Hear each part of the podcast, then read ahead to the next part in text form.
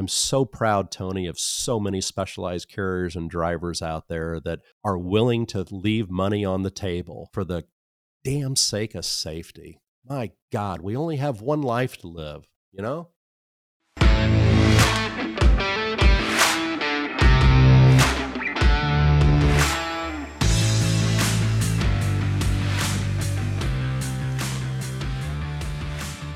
Hello again, everyone, and welcome to the ProMiles podcast featuring Tony Check. Did I get that right?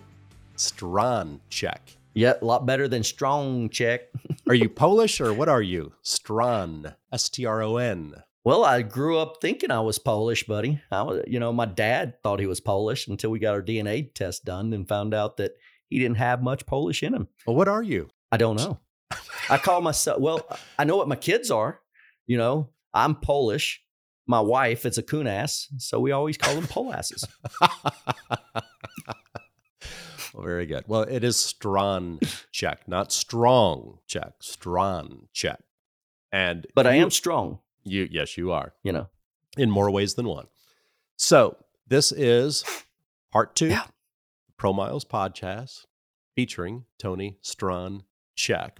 And if you listen to part one, we introduced ourselves briefly and we discussed a little bit about the exciting different types of podcasts that we're going to have moving forward the types of guests we're going to have decision bringing decision makers at the highest level but also bringing uh, folks like us and, and and drivers and dispatchers and bringing them together and watching the discussion flow uh, back and forth. We spent a lot of time talking in part one about uh, various aspects that Tony and ProMiles is involved in truck navigation, fuel, IFTA, IRP. Today, in part two, ProMiles is that diverse, folks, that we have to have a part two of our inaugural podcast. We're going to focus on a little bit of oversized, overweight issues, permitting issues that that ProMiles is very, very involved in. Tell us about the permitting background, Tony, of, of ProMiles. It's a big part of, of, of what we do. It is. Uh, well, first of all, both myself and my uh, partner, Tim Pilcher, uh, we both grew up in the permit world. We helped get licensing, registration, fuel tax. We did all this kind of stuff uh, for our parents. And, you know, through the years, um, the regulatory compliance side of the business, um, it's complicated. There's a lot of regs to, to kind of figure out. It, it is very complicated and complex, Tony, and that's actually the, the, the subject of our podcast discussion today, and that is the truck accident lawyers that are out there. And that brings forth a lot of emotion from a lot of different people. But in our world of my world of specialized transportation, never before did we see the truck accident lawyers really zeroing in on that particular aspect of quote unquote truck accidents.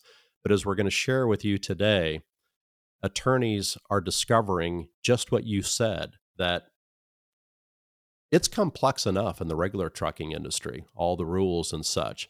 But when you start talking about moving an oversized, overweight load, you can times by 15 the number of rules and provisions that drivers of these loads must follow from one state to another, sometimes, hell, from one county uh, to another. And these trucks accident lawyers, as we're going to talk about here shortly, they're now zeroing in and they are directly marketing to quote unquote truck accident victims. And they're saying to them, basically, these are my words, paraphrasing Tony, they're saying, hey guys, it's one thing to get involved in an incident with an, a regular legal 18 wheeler, but whoa, if you get involved with an incident involving an oversized, overweight load, I've got, as your attorney, 10 more volumes of special permits and provisions and rules and procedures that I can uncover and go through. And if I can find one or two of those provisions, whether they had anything to do with the accident or not, I might make you a millionaire. And, and I hate to be so crass about it, Tony, and we are sympathetic to the true victims out there, but that kind of stuff's going on nowadays, and we need to continue to be vigilant and discuss it within our industry and make sure that we're safe and prepared. And the goal here, Steven, is education. You know, if that driver was better educated and had better information, then he would have been able to comply a lot better. The problem is it's all over the board. The condition sheets that come along with a permit that details all these little things you have to do. If you miss one bump in that structure, in that instructions of how you're going to get there, that one bump could cost you your business, your ability to drive a truck, and possibly even your freedom. And you end up going to jail. So this is serious. It's not only serious for just the victim, Steven, but the guy that was in the accident, the guy that was driving the truck. Oh my if God, his yeah. lack of information, lack of knowledge, you know, everything that guy had, he's going to lose because his whole life was driving that truck. Yeah, and I hate to use the word nuclear verdict because that's a new catchphrase now in our industry when we're talking about this. But whether you want to call it a nuclear verdict or not, a growing number of cases are developing in the specialized transportation world and the trucking world uh, that are costing, in some cases, drivers and owners of companies their entire company or their life in some cases. Now, the thing I hate worst about podcasts is if somebody starts reading something and and maybe our wonderful producer Megan will will put this up on the screen later, but to set the table Tony for this discussion, I do want to read a couple of sentences and this is out of a truck accident attorney's marketing information directly to potential victims in mm-hmm. incidents involving an oversized load. And I just want to read through these couple of sentences from this attorney's marketing material. One of the first and most crucial steps in any personal injury claim is determining what rules the negligent driver should have been following and whether or not they did so. For truck accidents involving oversized and overweight loads, there are many more rules and regulations, and this is what you were referring to, Tony, to be followed than hmm. even for an ordinary truck driving situation, which itself is more complicated than the general laws for operating motor vehicles.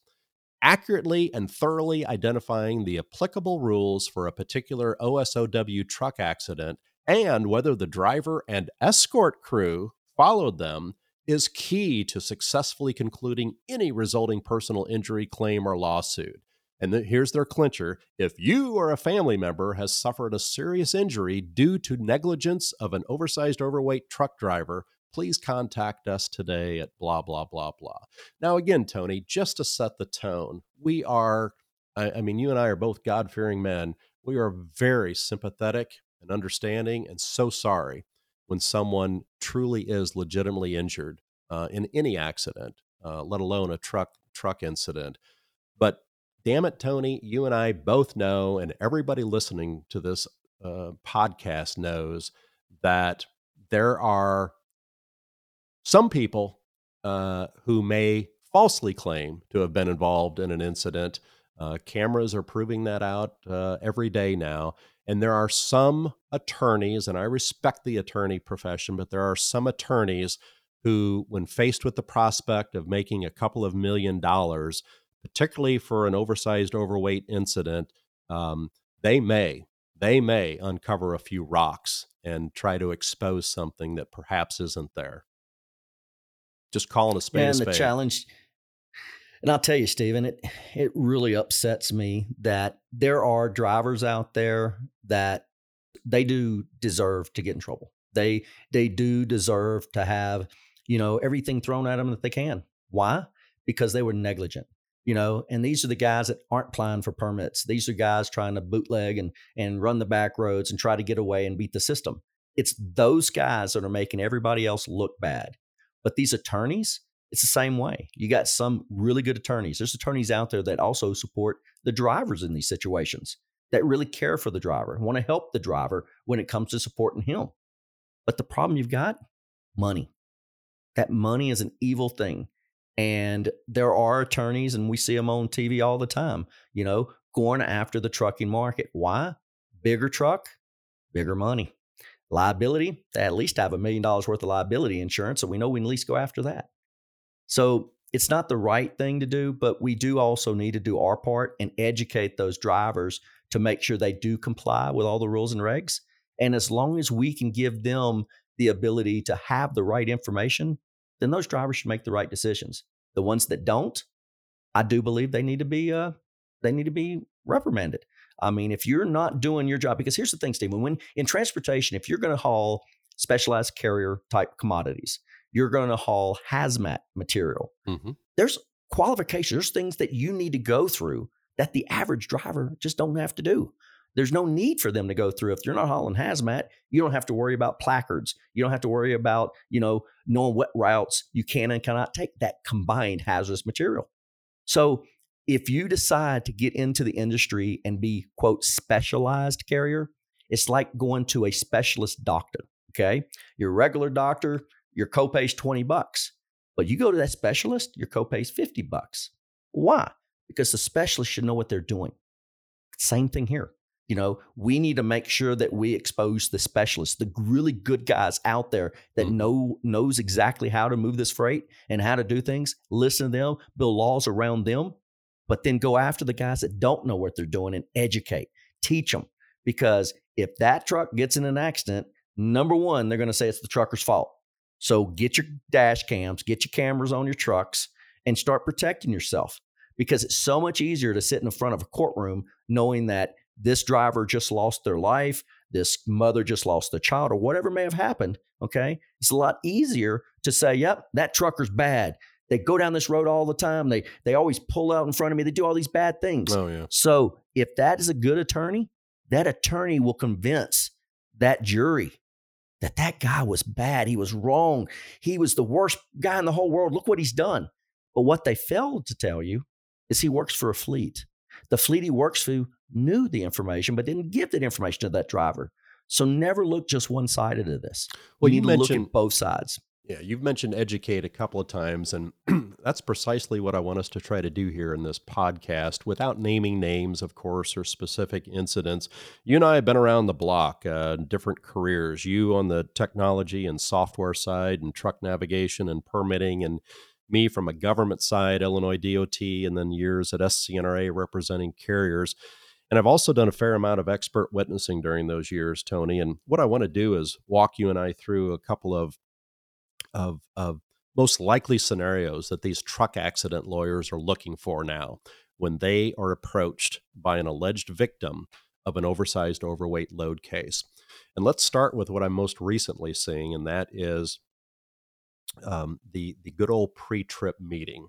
And what we're talking about there is most, if not all, states put in writing that for any load involving one or more pilot car drivers or bucket trucks or police, a pre trip meeting amongst those parties must be held in person on site prior to each day's move. And I emphasize that word each day's move because that particular phrase I just used has been at the crux of a couple of recent multi million dollar verdicts uh, against mm-hmm. uh, friends of ours in this particular in- industry. So that pre-trip meeting, which you and I talk to drivers and pilot cars all the time, and for many of them, Tony, um, it's like you and I doing what we do every day in our profession. Sometimes it can become a little monotonous, right? But um, from your perspective, Tony, regardless of whether it's required or not, why why sh- why do states have that rule in place? Do you imagine that a driver and his pilot escort teammates might want to talk about prior? Well, when the trip? right hand don't know what the left hand's doing, Steve, that's your problem. And yeah. so the way these escorts work, as you know, is I mean, you you got a pole car in front of you that's got a pole and they're going to see if they're going to hit. Mm-hmm. They're they're responsible to do their part. And you, you got a, a rear car, you've got all these different, you know, people that are in this transit. But have you ever went on a vacation with your family when your family was grown up and they were going to drive their own car? So every day you get up, you wake up, you go have breakfast together, and what do you do? You're going to spend five minutes talking about, all right, well, where we're going to stop first, where we're going to stop second. What's our goal today to get to? Uh, and by the way, I looked at the weather you know, we're gonna have mm-hmm. really bad weather here, so we better allow an extra hour time. And oh, and by the way, you know, there is a great restaurant next to this truck stop that we want to stop at, so let's plan that. So as a family, before we were to leave, if I didn't do that, you know, that's no a great analogy. I'm the that's lead a great car analogy. and I'm driving mm-hmm. down the road. Eh, my concern, Steven, is if your team, just even like a football team, are you going to have uh, your team go out there and your quarterback know everything he wants to do, but he didn't share any of those things with any of the other members? How can you play as a team if you don't communicate as a team? So every time you go out and you before you get in that truck, every trucker, no matter if it's oversized load or not, must do a walk around inspection of the vehicle. Mm-hmm. Take 15 mm-hmm. minutes to make sure everything's working properly. You know, and how many guys, like you said, oh, we do this all the time. I looked at it yesterday. It should be perfectly fine. Then two miles down the road, they lose their brakes, uh, tire blows, something happens that causes a major accident, and they go back to the ELD device and they realize that he didn't log a pre-inspection. At that yeah, point, I, that one thing is going to cost that guy millions of dollars. Yeah, I hope all of our listeners already fully understand that this is needed and is important. And that family trip analogy is a great one. I got to remember that one. But even if you don't acknowledge that uh, as a viewer or listener to this podcast, what I have instructed to my past customers and clients in the specialized transportation industry is don't count don't count on your driver or the pilot to necessarily remember. They're human to remember to have that, even if it's a five minute meeting every morning. But set some mechanisms in place, just like you do within ProMiles. Uh, uh, yourself and Michelle and others have policies and procedures in place that cause the rest of us every once in a while to say, oh, yeah, yeah, I, I need to remember to do that. Have a mechanism, Tony, in place at, at central office or dispatcher. In fact, make two or three people responsible every day to ensure in writing, by video, by picture, or otherwise to make sure that damn pre trip was held, even if it's just five minutes. Because again, Tony, I can't emphasize enough, and you know some of the incidents I'm talking about. Carriers and drivers have lost hundreds of thousands of dollars, millions of dollars because for even five minutes at the beginning of a multi trip, multi state, multi day trip, they didn't stop and have five minutes of discussion. And you talked about family analogies, but the real life analogies are hey, uh, we got a bridge coming up in 40, 50 miles. And it's one of those tricky bridges where it's a span bridge. And remember, we got to be in yep. the left lane, not the right lane, those types of things. Or we've got an intersection coming up in the next city uh, about halfway through our day. Here's our plan as we go through here. Yep. Uh, communication, what to say, stop, stop, stop. But uh, just can't emphasize that enough, Tony, on those pre trip meetings, costing our industry needlessly, foolishly costing our industry millions of dollars. And not only that, Steven, the thing you got to look at this having that meeting is an obvious thing that has to happen. It's different when you have one truck and I'm driving the truck and it's just me. Okay. I talk to myself. I know what I'm going to do. I, I, I can communicate by saying, hey, idiot, you should have took a left here instead of a right.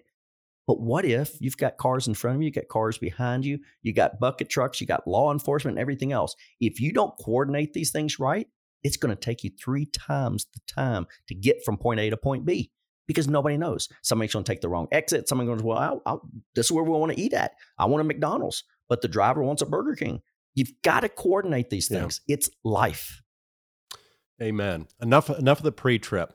Next real life scenario, and I'm seeing cases against OSOW drivers in our industry for this specific reason too.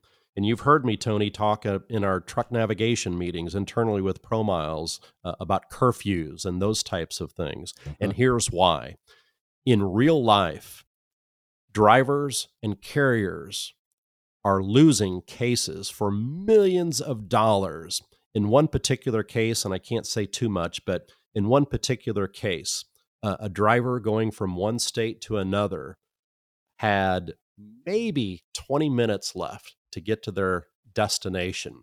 And like a typical OSOW load, Tony, there had been delays that build up throughout the day. These are big objects that have to move and sometimes get delayed but he was 20 minutes away from his destination and his sunset provision kicked in. As you well know, and everybody knows listening to this, um, OSOW loads more often than not are required to shut down either at sunset or usually within 30 minutes of sunset. 10 to 12 minutes past that sunset provision in that particular state. This wide load is on a two lane road, elderly couple coming the other way. Um, And um, it's still debatable to this day, Tony, who was at fault.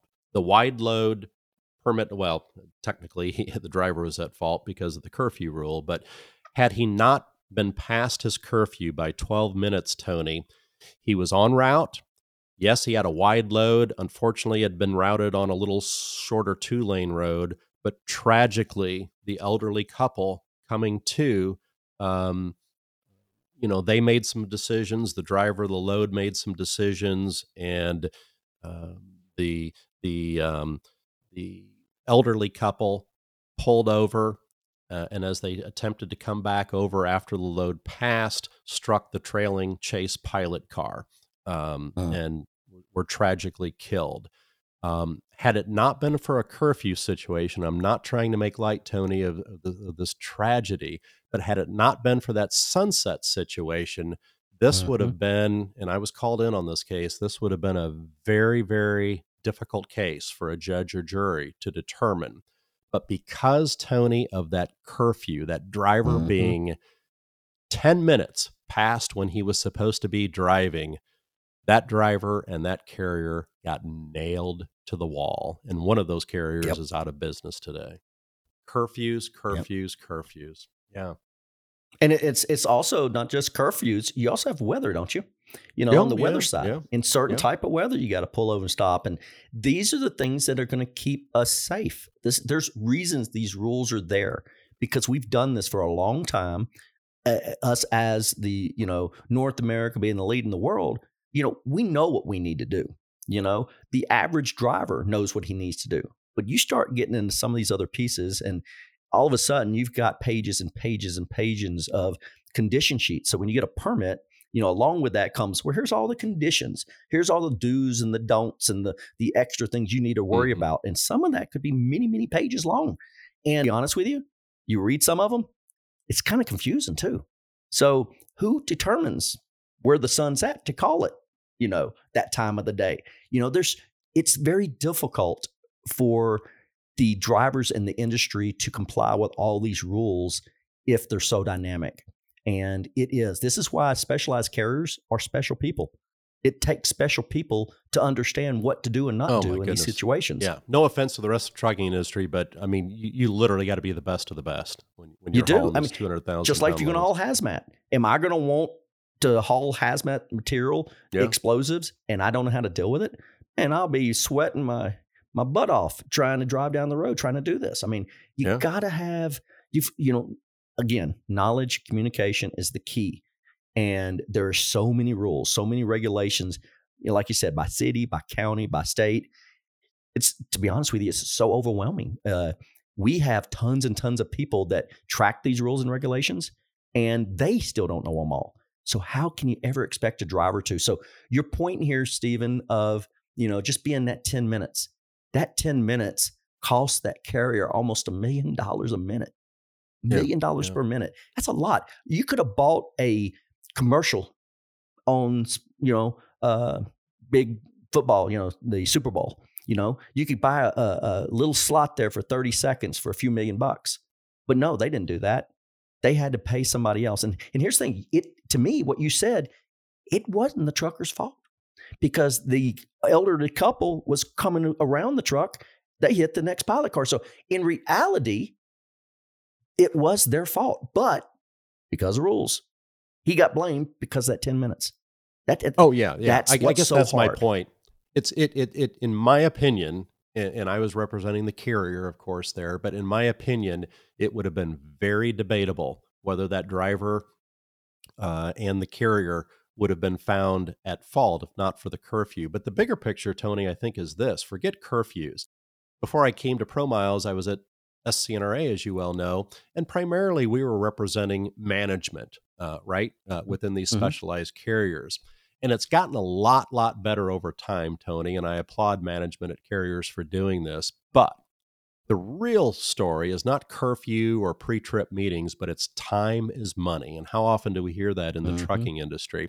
And my point is this management at the specialized carrier level, especially, they've gotten much better at this, and there most of them are very good at this, but there is still at times, I'm sorry to say, pressure, whether real or not, that is felt at the driver level and the dispatch level to finish that job. I got yep. 10 minutes left to get to my destination. If I don't, I'm either going to get in trouble, the customer's going to start screaming at me. Maybe it's a personal thing. That means one more night I'm going to be away from my my my wife and my my children. And I get that. I truly get that. But my point being, Tony, is and they've gotten much better about this, but doggone it, we must continue to ensure that our drivers and the dispatchers and those pilots uh, are not feeling any extra iota of pressure to finish that job, even if it means breaking one little rule, because it has and does cost lives and money. It sure does, Steven. And it's a sad thing that we all grew up this way to, you know, to follow rules, right? And normally you just get a slap on the hand and you move on. But this is different. This is putting people's lives at risk. This is putting infrastructure at risk. I think I might have time for one or two more. And these are, again, are real life incidents of people mm-hmm. in our industry losing their butts, losing millions of dollars um, because of one simple mistake that could have been avoided. Next topic is pilot car certification. As you well know, Tony, a small but growing number of states are now requiring that if you're piloting in that state, you must have that state's pilot certification or through reciprocity, another state that that state uh, allows. In addition to that, as we know, the manufacturers are now getting into uh-huh. to this world. Um, three wind manufacturers, in addition to pilot certification training at the government level, are now requiring that to move a certain commodity, wind in this case, you must have another course that that that that, huh. that is proven to be taken. Well, I'm here to tell you that even though that hasn't been tested yet, because that that WITPAC certification is not required yet, don't think, Mr. Carrier or Mr. Driver, in the future that if you're involved in an incident, whether it's your fault or not, and that that opposing trial attorney starts uncovering all the policies and procedures that you're supposed to follow. Don't think that just because your pilot is properly certified by a government to be moving in that particular state, don't think that just that if they don't have this WITPAC certification, well, that's okay because the government's not requiring it. Oh, no, no, no. Judges and juries, if they are faced with evidence by the trial attorney for the alleged victim that to move that commodity, even though the government didn't require it, your customer required it. And more importantly, by you accepting that job, you were saying that you you had been through this particular training. Mm-hmm. Don't think for a moment that won't be used against you. It is. So make damn sure, even though it costs you money sometimes and trouble, make damn sure that just like you do with your driver, right? Um, carriers do a great, great job, Tony, of making sure their drivers, CDL and their insurance and their drug and alcohol and all of that is up to date. But I'm here to tell you, although it's getting better, Tony, in the industry, the pilot world is the dirty little secret in terms of sometimes in cutting corners. I think we fail in this industry sometime to make damn sure those pilots are properly certified and trained.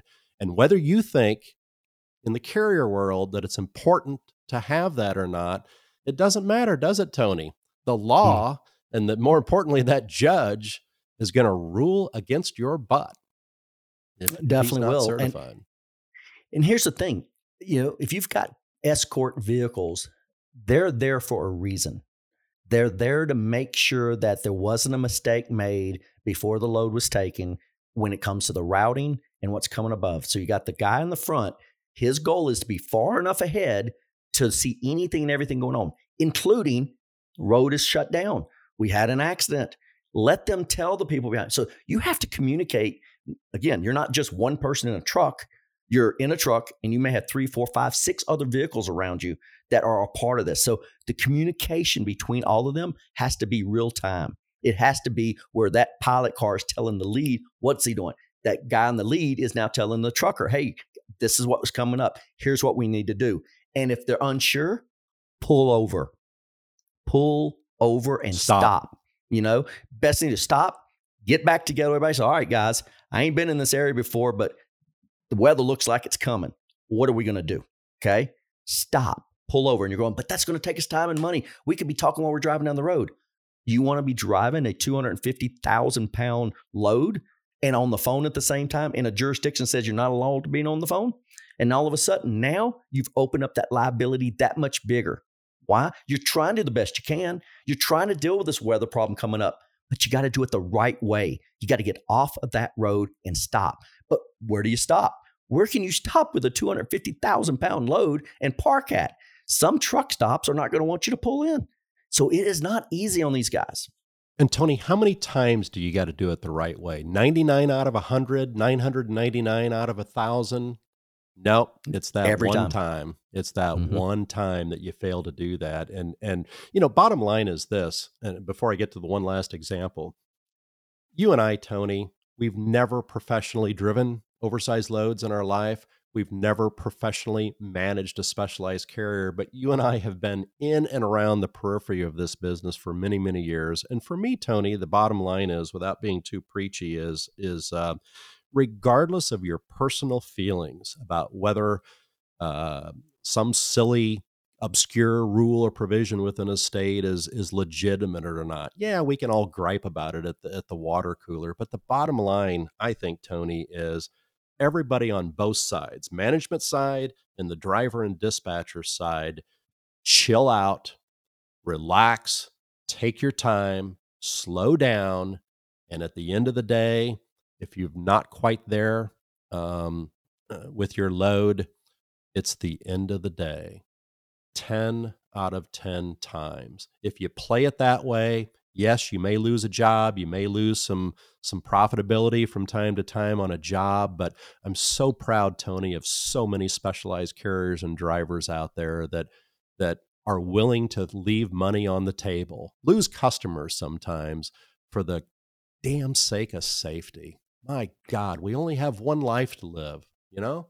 Well, Steven, you know, one thing we got to look at here, you know, we're talking the driver, we're talking the pilot cars and all that. And you even mentioned some of the windmill shippers. They're embracing this. And you know why? They they would rather you take that 10 minutes and pull over and wait and be late for that delivering of that load versus the piece of equipment on there took two years to build, cost five million dollars, uh, but you got two more years to replace it. So if you get in an accident, the thing gets a structure hits it, hit, it hits a structure, then all of a sudden you've took that piece of equipment off the market. Now, the group Yeah. that order this equipment, they they pay literally twenty thousand dollars a day to use this equipment. Mm. So every day that equipment's not in use, that's twenty thousand dollars a day for that heavy equipment that they needed. Now they've got to go back to the manufacturer. Say, all right, go build me another one. All right, be another two years. You can't wait the two years. So I think the more that the shippers understand what those requirements are, the more those shippers will embrace it. And I also feel like those good shippers aren't going to get pissed at you because you were 10 minutes late. They're going to be pissed at you because you ruined their load. Oh my God, yeah, yeah. Last quick example, Tony, and then we'll we'll wrap this up. And and I saved this one for last because it's right up you and ProMiles wheelhouse, and that is we're also seeing a growing number of incidents in which um, the OSOW driver and carrier and pilots did everything right, kind of like the other examples, with one exception, and that is for just a brief time in a couple of these cases, very brief time, just about two miles, went off route. Share share with me from the heart, Tony, because I know I know you're emotional about this, as is Tim. Um, the impact of technology that's out there, it's out there for the industry now to take advantage of, to simply ensure that their oversized, overweight load is on route. Well, part of that, Steven, we did with the state of Illinois. Uh, we actually took the route that they produced as being their permitted load. And just for record, we do not do Illinois permits. Um, and they're the only state that uses here.com routing technology Mhm. uh, to actually route these things. But what we did is we took the data that gave us the breadcrumb where these where your truck was supposed to go. At each one of those, it gave you things like you know pull all the way to the left, uh, you know deflate your tires, you know all the specifics that have to be for that load are detailed in here. And what we did to help Illinois is we took that data and we turned it into a route guidance app. So basically, you can go download ProMiles Route Guidance. And today, Illinois is the first state that's got it. We've got four or five other states that are coming on board soon. And with this, you get your permit. The bottom of your permit, you get a QR code. You just take this free app, don't cost you anything, don't cost the state hmm. anything. Mm. ProMiles is funding 100% of this on our own. We're giving it back to the industry. Why? Because today nobody can navigate an oversized load because you have to you can't just route it you have to guide it you have to follow what the rule says you have to follow these requirements the other part about this is these restrictions so as you know let's say certain restrictions come along with the weather certain restrictions may come along with you know how you know is it daylight outside or not each one of these things we can incorporate within this to know where you're at, where you're traveling, and know to warn you that hey, your time's coming up, buddy. You better slow down. And yeah. and by the way, here's two choices of truck stop over the next 15 miles. But we recommend you stop there because there's nowhere else to stop. So bringing the technology from the permit and giving it a voice, you know, reckon a voice system that talks to you and tells you what to do, just like a Google navigation would do. But the difference is we're not navigating you. We're following the route. Yeah. So as soon as you go to get off that route, we're going to scream like crazy, get back on that route. You know, do not detour off of that route. Well, I appreciate you uh, uh, plugging our, our, audible routing. Even though you're my boss, I'm going to give you a raise for that because I wasn't expecting you to go there. Where I was leading you was, uh, and, and now I'm probably going to get a little emotional, but subject of just getting your permit and automated permitting. And when I first came to SC&RA, automated permitting, you guys had just started in Texas at that time. I think you were up and running for about a year. And, you know, one of the competitors had five or six other states going. But when we started talking automated permitting, even as little as 12, 15 years ago, it was met with a lot of skepticism, not yep. only in the industry, but even governments had to be sold on this. And one damn thing, Tony, I am so proud of about you guys and ProMiles and, and, and what you all did was, um, and, and the federal government uh, uh, a few years later proved it in, in, in, a very famous study that they did. And that is, and, and my big story that I'm trying to lead to is uh, to avoid these multi million dollar uh, lawsuits against you just get your damn permit, right? It's so yep. damn easy nowadays in most states. It's so damn easy. The excuses, Tony, of years gone past where it takes me six hours to get a routine permit or it takes me six weeks to get a superload permit. Yeah, that still happens on occasion, but more often than not, thanks to automated permitting and the leadership from you and Tim uh, with, with ProMiles, as the federal government said, by getting by by by states now issuing permits automated, it has increased the number of carriers yes. getting permits. Why? To borrow Tony Strongcheck phase. Why? because uh, if it's much easier for me to get my permit, I'm going to get my permit. Uh, I'm not going to run without it. What happens when more permits are issued? Uh, when more permits are issued, the roadways become safer. Mm-hmm. Infrastructure becomes safer because people are operating uh, on those permits. And it's just kind of a domino effect. It's more efficient for the carrier industry. So, my long winded point here, Tony, and what I was teeing up for you and, and ProMile's success is just get a damn permit nowadays.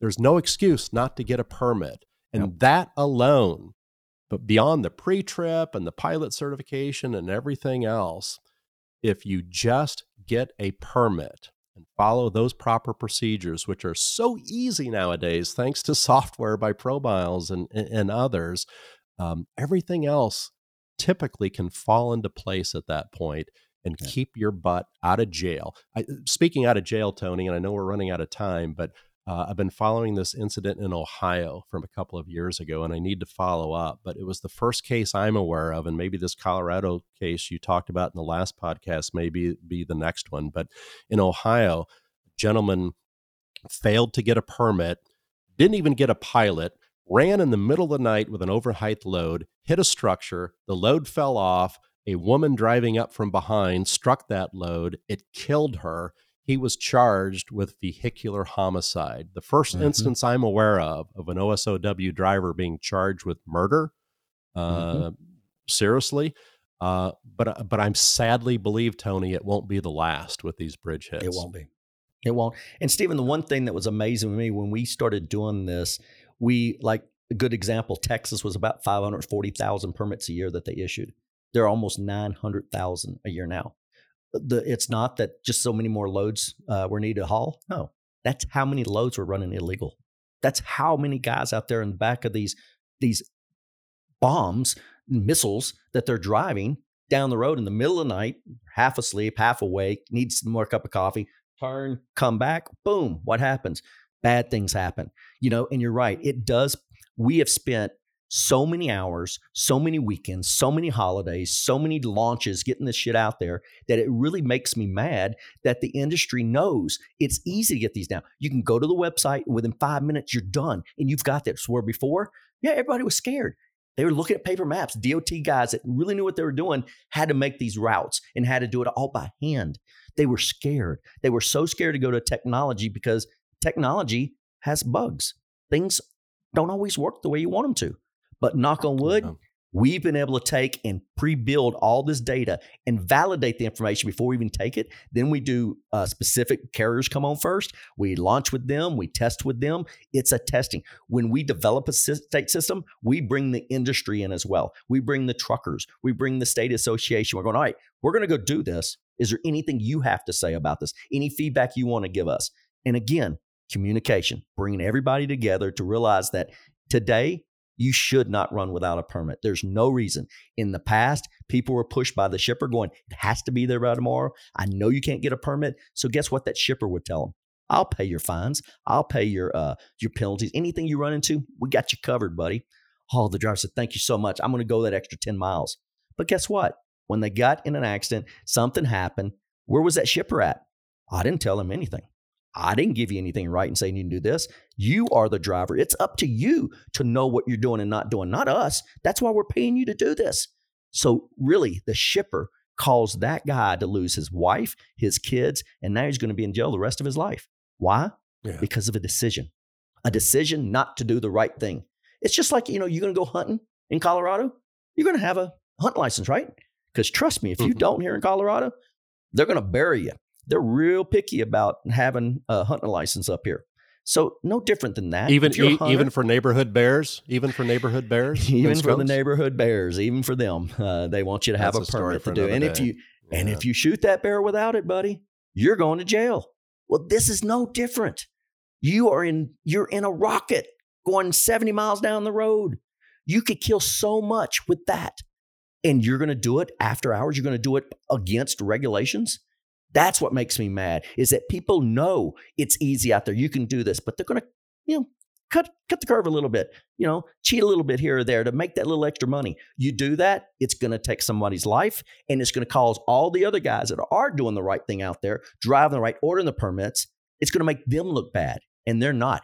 I have more specialized carriers in this industry that are good, outstanding people that are trying mm-hmm. their best, doing a damn good service, oh, yeah. learning these regulations and pushing this. They spend so much more time and effort in this than the average Joe. But guess what? They're hauling a much bigger load. They're much yeah. li- much more liable for what they're going to do. So, Steven, all yeah. I can tell to anybody out there: get your permit, order it. You know, if you have problems doing that, call us. We've got hundreds of permit services we can refer you to. You know that can help you make sure you get it right. And just to wrap up, and and I apologize to anybody that's been listening. Um, if you thought I got a little too emotional here or in your face, but it's it's an emotional subject for me. And besides that, our wonderful producer Tony, Miss Megan, um, you know, when she was debriefing with us after the first podcast and handing out constructive criticism, of course, um, she got on you a fair amount. But I'll leave that for another day. But to me, in addition to pronouncing your name, your damn name right, Stronchek, which I think I'm getting better at. She asked for a little more emotion and passion out of me, and by God, I, I, I think I showed it today. And we we picked a topic that's near and dear to my heart. But again, uh, all kidding aside, we're not trying to be tough and rough on this industry. Tony and I love this industry. We bleed this yeah. industry of specialized transportation. What we're trying to do more than anything, what I'm trying to do uh, in this podcast is shock every last living one of us to out of that monotony of not making that mistake just one time because all it takes is one time and that damn trial attorney and i'm using that phrase loosely for that profession. If you're in an OSOW load and you get in an incident whether it's your fault or not and i know this from experience as being a, a criminal trial expert they are nowadays as i shared with you that marketing promo nowadays I bet you, unfortunately, they're going to uncover every last rock and provision. And whether you like that provision or not, if they find you didn't follow it, whether you're at fault or not, mm-hmm. you and your driver and your family and your company are going to pay for it. And so that's that's what the emotion's all about here. I love this industry, Tony, as much as you do, and I don't want to see any of my friends or colleagues in this industry suffer from another one of those ridiculous nuclear verdicts because of failing to get a permit or failing to run during curfew hours. I'm with you, Steven. I love this industry. They're the best of the best. Uh, without them, we wouldn't have anything. I mean, think about it, Steven. If if those truckers hauling those big loads wouldn't happen, I wouldn't be able to sit on the side of this mountain here in Colorado. The excavators couldn't have got up here. Nobody could have got things done to create this country the way it is without all this big equipment. We need this. And to keep us growing, to make our infrastructure bigger and better, and to solve a lot of the other issues going on with our infrastructure, it takes time. But it takes us as an industry to embrace this. And again, I, I, I hate ever hearing that somebody traveled through a state with a permit system that we have and thought they just couldn't get it quick enough and they just mm. didn't do it. That just it it it hurts my heart. It hurts our industry. And if anything, it just makes us look bad. And there are guys out there that deserve this. Like I said, guys out there that aren't following the rules, guys out there that aren't doing the things. But those that are are getting judged as if they wasn't.